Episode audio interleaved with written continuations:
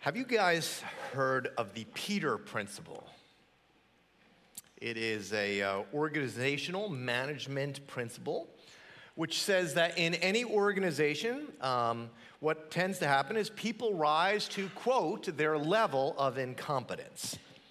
In other words, right, this is actually a thing you're good at what you do, right? And so you, you get promoted, and then you're good at what you do, and you get promoted again. Until eventually, within that organization, whatever the organization is, you wind up in a position where you, or which, at which you are no longer good. I.e., you were a good salesman, right? And so you got promoted up the sales chain, but then eventually you wind up promoted to manager. You were good at sales, you stink at management. And so, right, you rise up the hierarchy until you get to the level of your incompetence. What's interesting is if you play this out, since the person is now incompetent in their job, they're no longer going to qualify for any additional promotions, and thus the organization, over time, winds up having every job occupied by an employee who is an incompetent to carry out its duties. As it turns out, there is a lot of research that shows this principle to be true.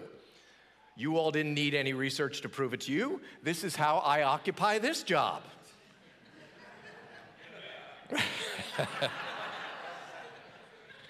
if you're at home, there was just an amen from the audience. And now you're stuck with my incompetence on display every single Sunday. Now, being a guy with a business background before I became a pastor, I, I knew this principle but I didn't know it was named after the guy who discovered it. He wrote a book called The Peter Principle. His name was Lawrence Peter. I thought, and this is what happens when you spend lots of times in church and lots of time in business, I thought, you know, things tend to merge on you. Uh, I thought it was named after Peter, Jesus' disciple. Till this week, that's what I thought. I thought someone in the business world had, had just used Peter as the example of this principle, and they named the principle after him. Think about it, right? Here's Peter. He's a, he's a disciple who went from fisherman to, to lead disciple, the rock on which Jesus said he was going to build his church, right? Peter, great fisherman, you'd imagine, a, a good disciple, bad at walking on water, terrible at not denying Jesus on the night of his arrest. Maybe it was Jesus that was the first to discover the Peter principle. Or is it possible that Jesus, right, when you understand who he really is and what he's up to, that for Jesus, the real Jesus of Nazareth, the Peter principle actually has an entirely different meaning? One I want to show you this morning. So, we're going to go back to the story. We've been building brick by brick on this over the last bunch of weeks, following Jesus from cradle to grave. And it, it, again, I, I, encourage you, I, if this is making sense to you, if you have a friend that would, that would you know, maybe is interested in, in, in, in understanding who the real Jesus is, I encourage you to invite him. There are 96,000 people that would live within one town of our church that don't have any kind of personal relationship Je- with Jesus. What a, what a unique series to invite him, them to. So previously on Cradle to Grave, if we could put up the big map, I guess, We've, we started our, our journey down here at number four. That was where um, all four of the gospel writers start, start their understanding of who Jesus is. And all four of them, Matthew, Mark, Luke, and John, all started with you have to first understand who John the Baptist was. And, and, down there in southern Israel, on the banks of the Jordan that flow into the Dead Sea, that is where John the Baptist is bringing tens of thousands of people to, to be baptized for the remission of sins, calling them away from Jerusalem, out of the temples, saying that the religious system as they know it is now corrupt. There is a new king and a new kingdom coming, and you need to be prepared for it. And then we follow Jesus out into the desert of his temptation, learning that the temptations Jesus faced are very much the same temptations that you and I face, and they're often grounded and rooted in the question of if, if you are the Son of God, if you are a child of God. Then last week, we followed Jesus back home, back north up to Nazareth, with a message that nearly got Jesus killed. Could we put that, that back up a second? Jesus, after John the Baptist is arrested, after the temptations, he goes back north up to the, the western side of the Sea of Galilee there. You see the word Galilee. Nazareth is just set off there, just a little south and just a little west. Jesus goes into the synagogue in his hometown and he delivers to them a message that makes them chase him out of the town. The message was that the coming kingdom was not necessarily for them. It would always be good news for both the practically and the spiritually blind, deaf, sick, lame, and poor. And it would often be bad news for the rich and the powerful, the insiders and the winners of this current age. Jesus would later famously say, It's not the healthy who need a doctor, but the sick. I have not come to call the righteous, but sinners to repentance. Which gives us a good transition point into today's um, Peter Principle talk because they, Jesus gave that answer in response to people questioning about this group of disciples, this unseemly group that he, he was amassing. And, and that's the response Jesus gave them. So let's jump in. All four of the gospel writers tell us that Jesus, while in the region of Capernaum, which is just up in the north on the, on the western side of the Lake of Galilee, where he had been doing lots of miracle healings, he was growing in fame and drawing big crowds, right? He went to the shores of the Sea of Galilee, which you can go to too. Here's a modern day picture of the uh, Sea of Galilee. They are still fishing in the Sea of Galilee. About 10 years ago, they had to take a pause, a two year pause on fishing in the Sea of Galilee because they, they thought they had maybe extinguished most of the fish. But it is now, as I understand it, again, you know, a, a place where there is lots of commercial fishing done. You don't have to fish there, you can swim in the Sea of Galilee. So I don't know if that's the beach on the western shore, but that, there are people that are swimming in, in the Sea of Galilee. Now, if you've heard this story before, right, this is where Jesus goes and calls his first disciples. And if you've heard the story before about what took place on the Sea of Galilee, it goes something like this. This is the story you're familiar with. As Jesus walked beside the Sea of Galilee, he saw Simon and his brother Andrew casting a net into the lake, for they were fishermen. Come, follow me, Jesus said, and I will send you out to fish for people.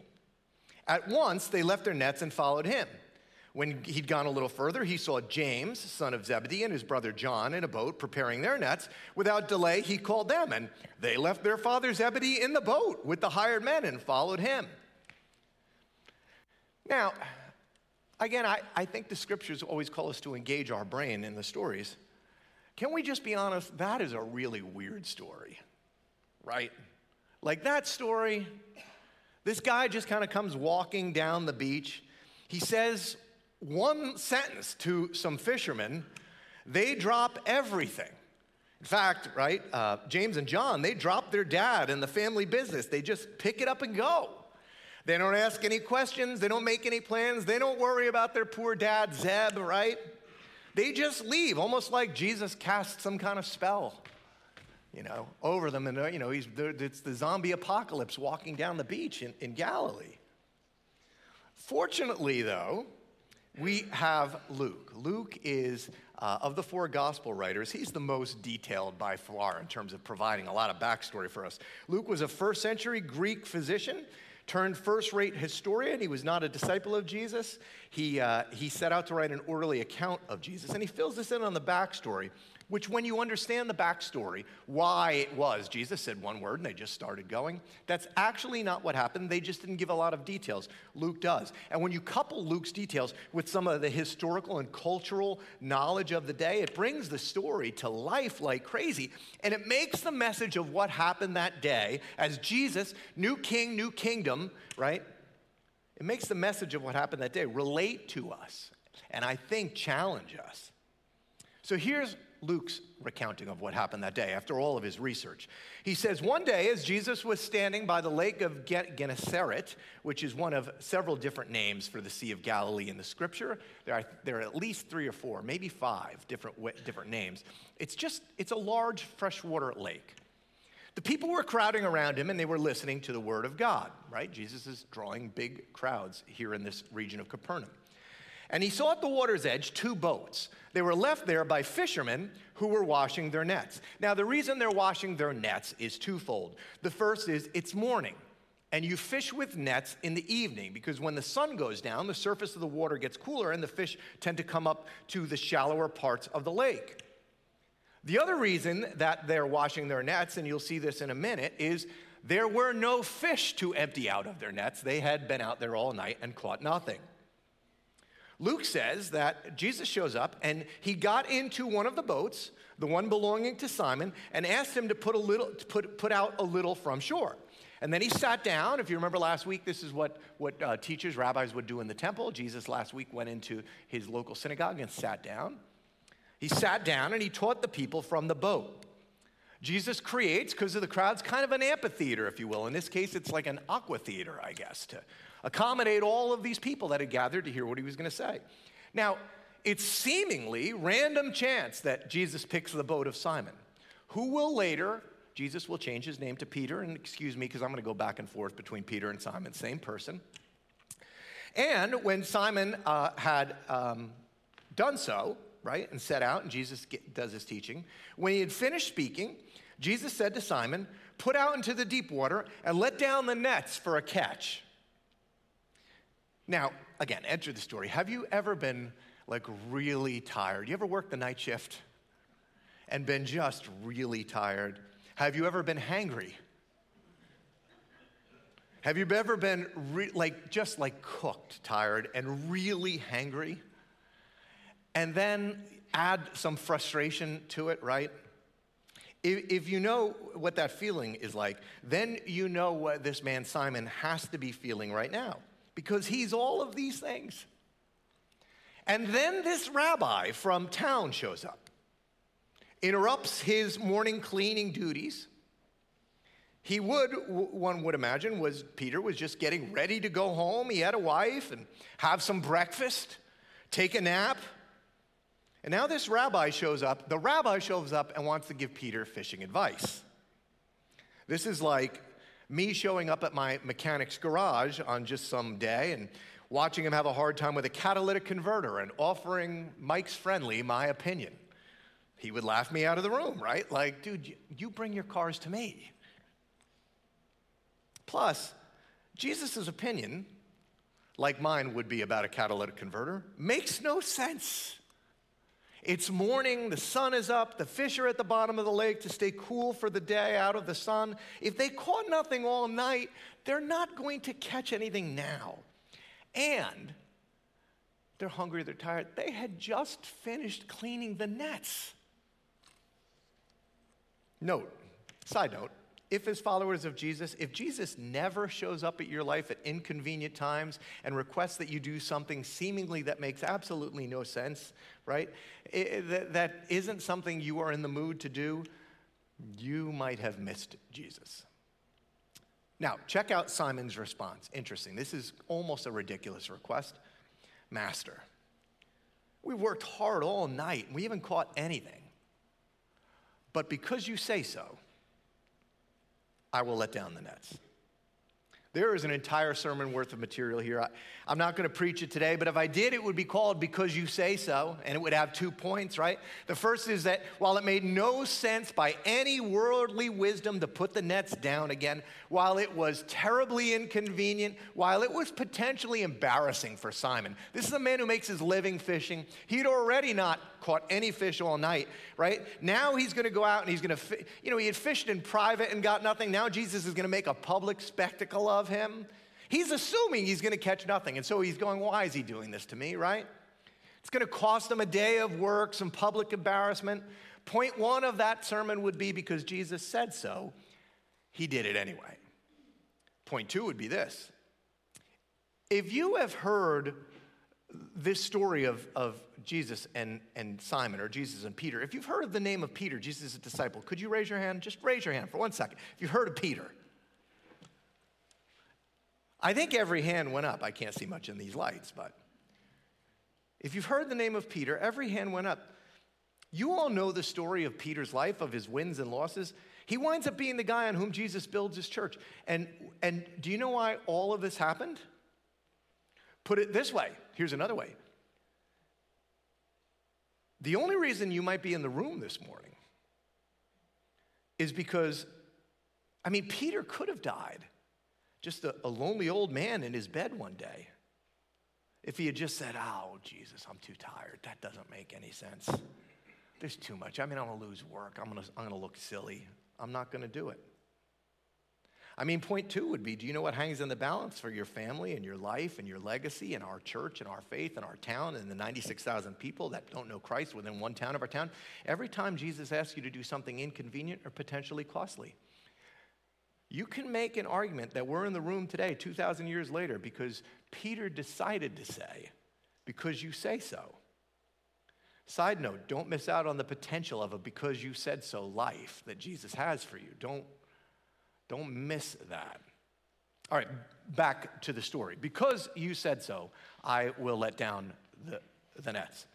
When they had done so, when they had done so, remember what John the Baptist's message was, right? If you want to be ready for the new kingdom and the new king, you don't just repent. You don't just change the way you think. You don't just believe. You, you, you don't believe so. You live so. You do so, right? Remember, everybody asked John the Baptist, What should we now do? When they acted in accordance with their belief in Jesus, even when it made no sense, what happens? They caught such a large number of fish that their nets began to break. So they signaled to their partners in the other boats to come and help them, and they came and filled the boats so full they began to sink. Now, I know you know, many of you know this story, but you've got, you've got to get back to being on those shores I just showed you.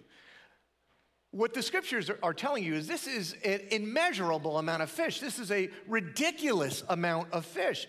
It was something that was very clearly supernatural. No one had ever seen anything like this before. It was literally in front of their eyes a miracle. No one had ever seen anything like it. Simon steps out in faith. Jesus, right, just proved to him, to everyone there, that not only can he do miracles, but Jesus seems to be in charge of outcomes. Jesus seems to control nature itself. And if you were there, I would imagine there was a lot of initial excitement, right? People kind of laughing and, and cheering. It, it had to have gone on for a bit, like other boats had to come out.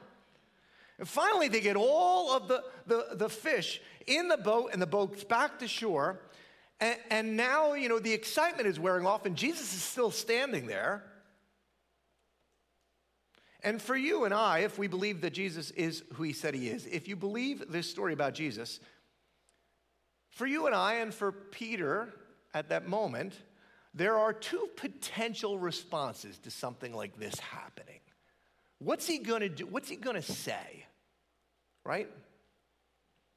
The first response is, is what I think is common to you and I in our Western Christianity. At least it's common to me.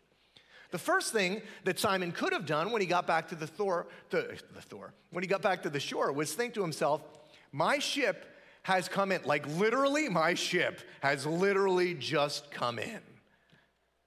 He's thinking, I just got lucky. Somehow Jesus got in my boat. And now that Jesus is in my boat with me, right? I mean, think about what the future is going to be like with Jesus as the co pilot of my fishing boat. Simon could have assumed, based on what he just saw, right? Now that he has Jesus on his side, Jesus is going to help him advance his cause. And what's his cause? It's fishing, right? That Jesus exists, this is great. I have found Jesus. And now the blessings are going to flow in. My purposes and my dreams, they're all coming true.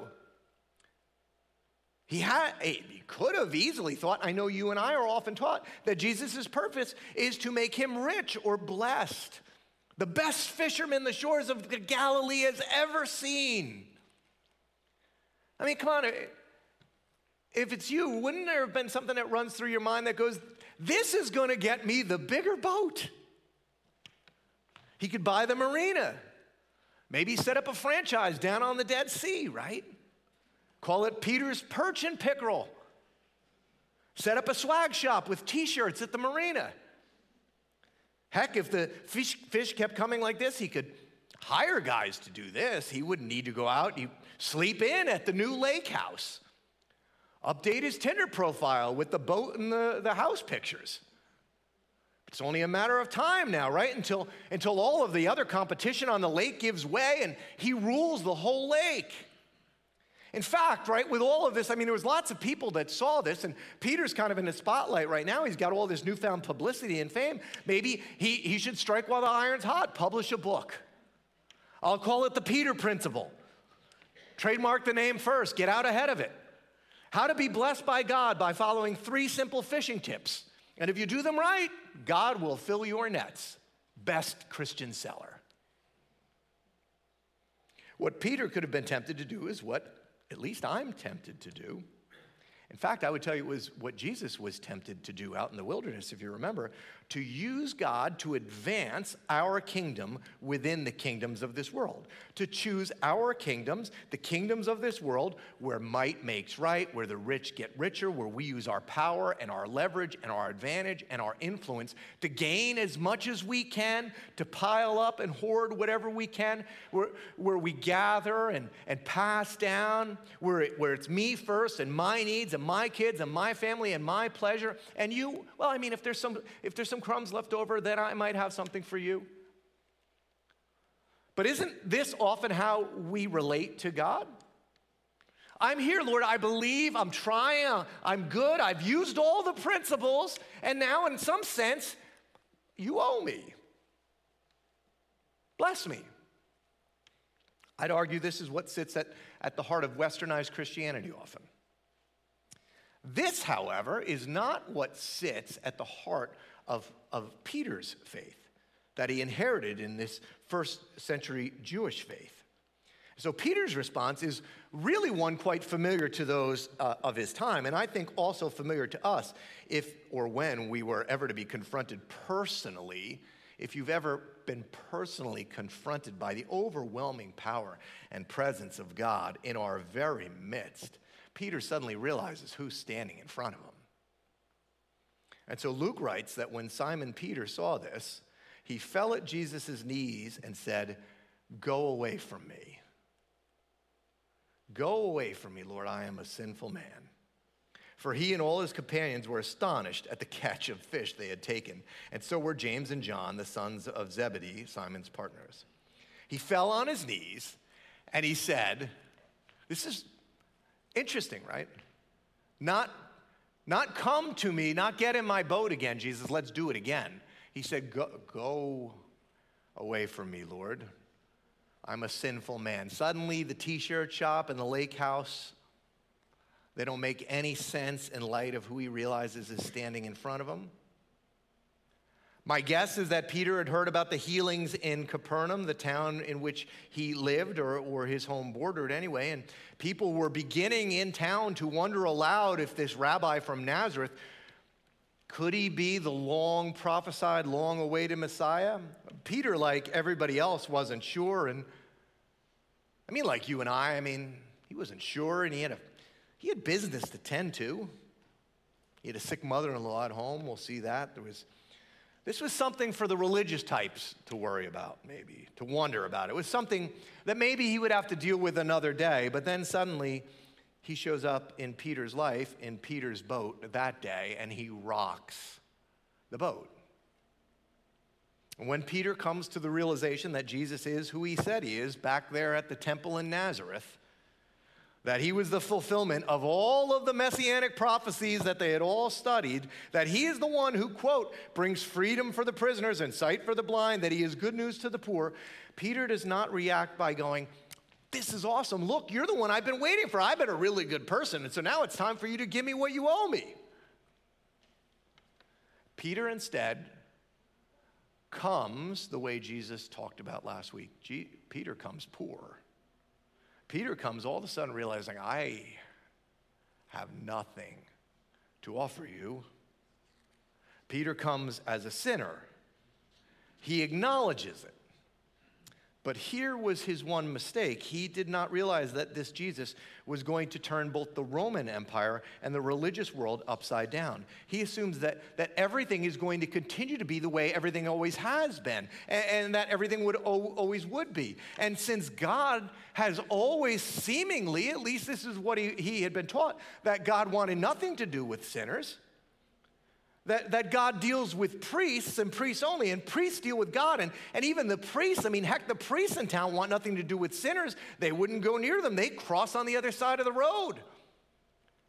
That's why there's a place in the temple, the Holy of Holies, Peter might have said. God stays there. The, the high priest only goes in there once a year. And heck, even when he goes in once a year, we have to tie a rope to his leg in case, in case he's not good enough, in case he did something wrong, and then we drag him out. Peter says what every good Jew of his day w- would have said. Peter says what maybe you and I have said. Go away from me, Lord. I'm, a, I'm not good. I'm a sinful man. Lord, I mean, maybe this is, this is where you've been with God.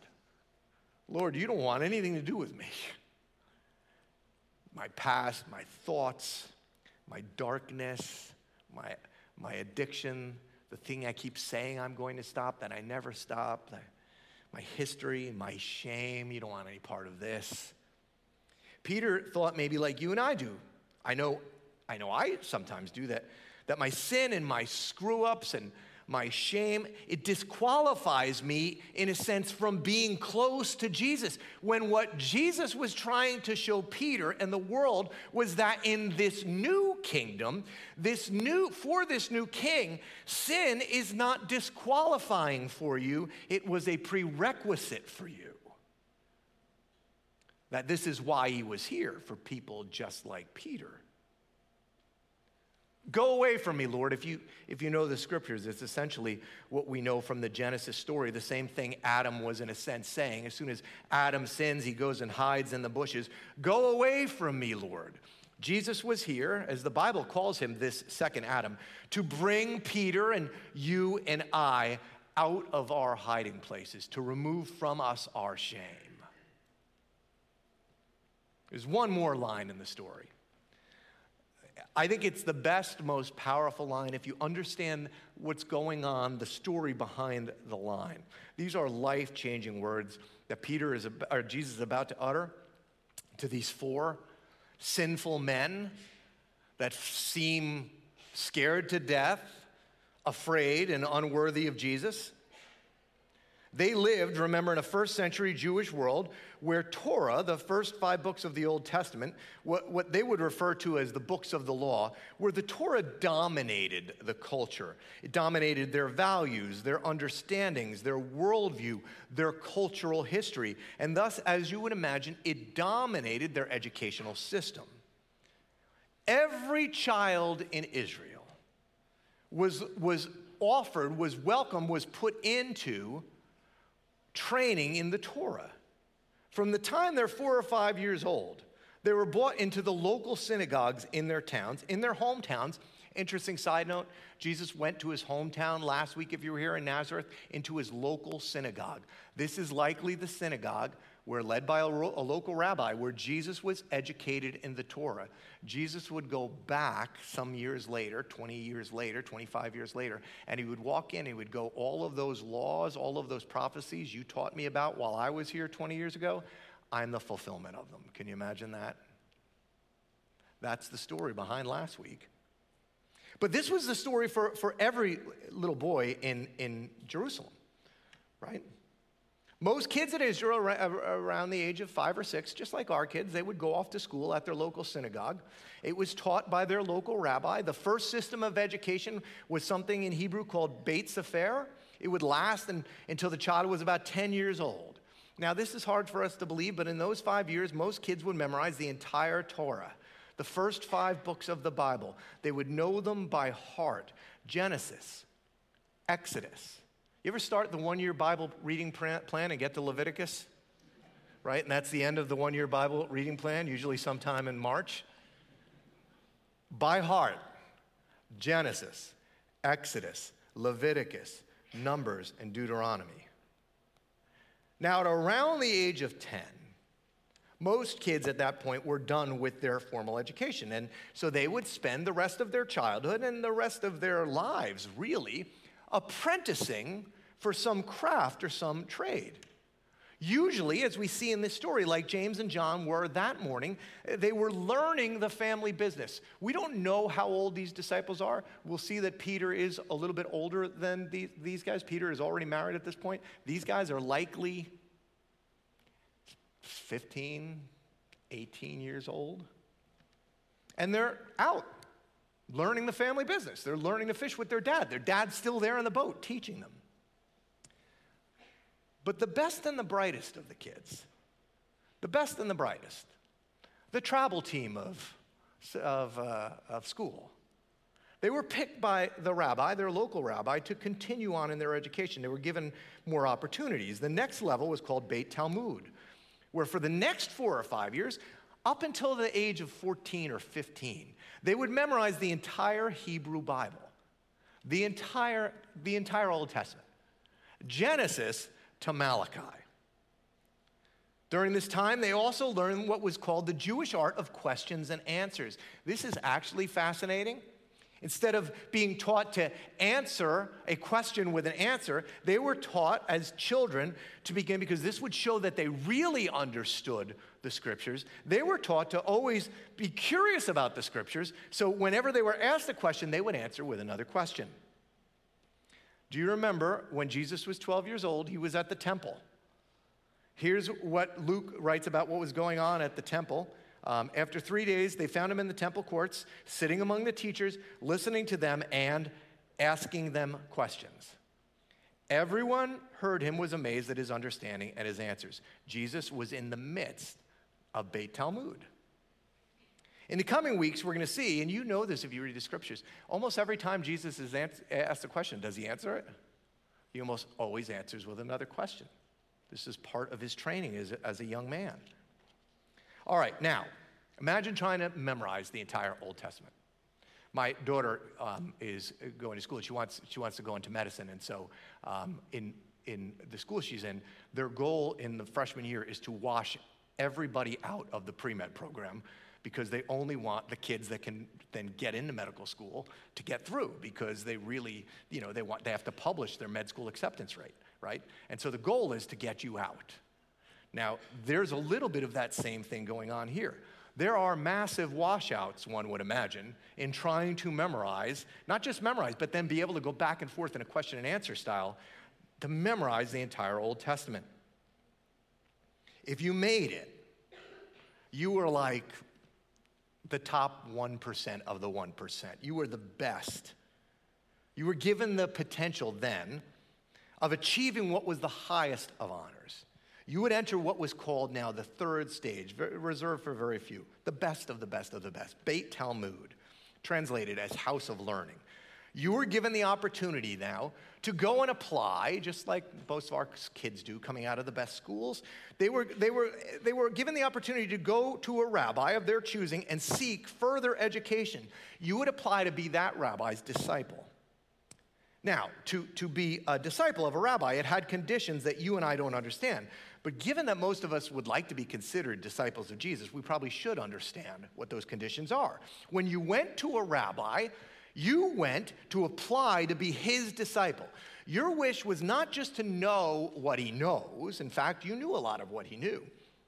It now moved past knowledge. Now it was to become like the rabbi himself. It wasn't just about knowing what the rabbi knows, but doing what the rabbi does and then becoming who the rabbi is. Of course, this was hard. When I was ordained by the CMA, I, I, it was a written test, and then I, you had to sit in a uh, ordination council, and it was, I don't know, a bunch of guys across the desk from me, and for a half a, a half a day, they just sit there and drill you with questions, right? They want to know your knowledge, and they want to understand how you apply the knowledge. This was very similar. The rabbi would grill all of those that applied with all kinds of questions because he's trying to find out if they are qualified, if they are good enough to be his students. He wanted to know if you knew enough, but more importantly, he wanted to see if you could be like him in all areas of your life. And here's why because the rabbis had something at stake. Every rabbi had something that was called the rabbi's yoke. It was a way not just of understanding the scriptures, but of applying the scriptures in the real world. It was a way that you, you live in light of the scriptures. And each rabbi, right, lived differently. They had their own yoke, and each rabbi wanted the best of the best of the best to be his disciple. So that his yoke, why? He wanted his yoke to extend. It was his legacy. He wanted his yoke, his way of living out the scriptures to prevail. It was that important to them, it was that personal. Now, if he decided after all of this, and I mean, you got to think these are, the, these are the best and the brightest. If he decided all after all of this that you couldn't do it, then he would tell you to go back to your family business and apprentice along with everyone else. That was what was told to the majority of the kids. But every once in a while, every once in a while, a rabbi would say to some wannabe disciple, one who he really, he really believed in because his yoke was at stake one who he really thought he could do it, one who really, he really thought, I think he can become like me. Every once in a while, he would greet him, he would, he would end the process with three words Come, follow me. Now back to our story. Why are Simon and Andrew and James and John fishing that morning? James and John with their fathers. Because they're not the best of the best. They didn't make the cut. That's what's behind Simon's response to Rabbi Jesus Go away from me. You don't know who I am. And it's what's behind the simple story as translated by Matthew and Mark, because now you get a sense for what's happening. Here comes this now pretty famous rabbi down the shore to these four fishermen, and he walks up to them and he says the words that they had always hoped someone might say to them their whole lives. Some rabbi would say, Come and follow me. Now, there was more to it than that. We have the whole fish story. Jesus had just shown, I mean, now you're a rabbi of a whole different class. Jesus had just shown that he controls nature. A rabbi, the biggest one in town, comes up to Simon and the others and he says, Simon, I believe in you. I believe you have what it takes to be like me. I believe that you can extend my yoke. This is what was going on that morning on the shores of the Galilee. This is not, you know, my friends, some glassy eyed, trance inducing stare, right, where Jesus kind of, you know. This is why when Jesus says, after he's just shown them who he is, I'm asking you, I'm choosing you to come and follow me. Why they drop their nets and go? Of course they go. Luke records it this way. Then Jesus said to Simon, Don't be afraid, something he would say over and over again. From now on, you'll fish for people. You will do what I do. So they pulled their boats up on shore and left everything and followed him. Peter, I think you can be like me. Come on. In fact, one more super interesting thing, almost exclusively, as I understand it, you applied to be the disciple of a rabbi. The rabbi doesn't come looking for anyone, you go to the rabbi. I mean, what rabbi worth his salt is walking around on the beach looking for people? But not this day on the banks of the Galilee. Jesus comes looking for them. He would later famously say, you did not choose me, but I chose you and appointed you so that you might go and bear fruit, fruit that will last. Don't you see what's going on here, guys? This is a different kind of king. It is a different kind of kingdom. It is a different kind of disciple. This is the movement of Jesus. It is open to everybody, it is open to the best and the brightest. And as we'll see, scribes followed, some of the most educated men in Jerusalem followed. The smart and the educated are welcome to come along but so are the failures and the marginalized. Later in the book of Acts, this is even highlighted. People, when they, well, this is the quote from, from Acts. When they saw the courage of Peter and John, they realized that they were unschooled, ordinary men. They were astonished, and they took note that these men had been with Jesus. Don't you see, the kingdom of God is open for everybody, but somehow, week after week, you'll see this. It seems like the anybody's are the ones that want to come. Final observation. We have not gotten there yet, but there's a famous story that you, you all know is coming about Peter. If I were to ask you this morning, tell me one story about Peter, this is probably the one you would tell me. One day, Peter and the boys, these newfound disciples of Rabbi Jesus, are out in the boat and they see, they see in the midst of the storm, while they are once again afraid, they see Jesus walking towards them on the water. And you know the story, right? Do you remember what, what Simon Peter yells out to Jesus? Lord, if it's you, Peter replied, tell me to come to you on the water. Now, of all the things that Peter could have said, right? That's a crazy thing to say. But now you understand the background of it. That's his rabbi. And what's Peter's role? Peter's role if you're a good if you're a good disciple is to do what it is that your rabbi does. You walk the way your rabbi walks. There's stories as i understand it that if the rabbi limped the disciples limped even if there was nothing wrong with the, their leg. You walk the way your rabbi walks. And so peter goes that's my rabbi. I'm called to do what he do, does to go where he goes to be where, my, where he is to walk just like him. That's why that's strange quote if it's you Call me out, call me out.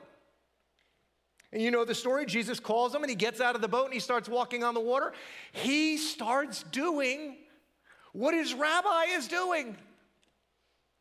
But something happens. Scripture's right. When he saw the wind, he became afraid and he began to sink. Matthew, Matthew then, then sums it up this way. He says, Immediately Jesus reached out his hand and caught him. You of little faith, why did you doubt? One of the most brilliant observations I've ever heard about this story, every time we've heard this, especially growing up, every time we've heard this, we always assume that it was Peter that lost faith in Jesus. But Jesus is still walking on the water. Why would he have lost faith in Jesus? He's walking fine. He's not sinking. In fact, he cries out to Jesus. Who was it that Peter doubted? Doubted himself. That he's a disciple. That he could do what his rabbi did. He fell for the root of the temptations that Satan was trying to get Jesus to fall for in the wilderness. If you are the Son of God, if you are a disciple, then you could walk on water. Can't you hear the voice in Peter's head? I don't think I can do this. As I've heard it said, our whole lives, especially if you're in the church for a long time, you hear how necessary it is to have faith in Jesus. And that is 100% true. It is by faith that we are saved, not by works, lest no man should boast. But has anybody emphasized ever to you in your life how much faith Jesus has in you? He thinks if he's called you as his disciple, he thinks you can be like him. He not only thinks it, he knows it. He leaves his yoke in your hands.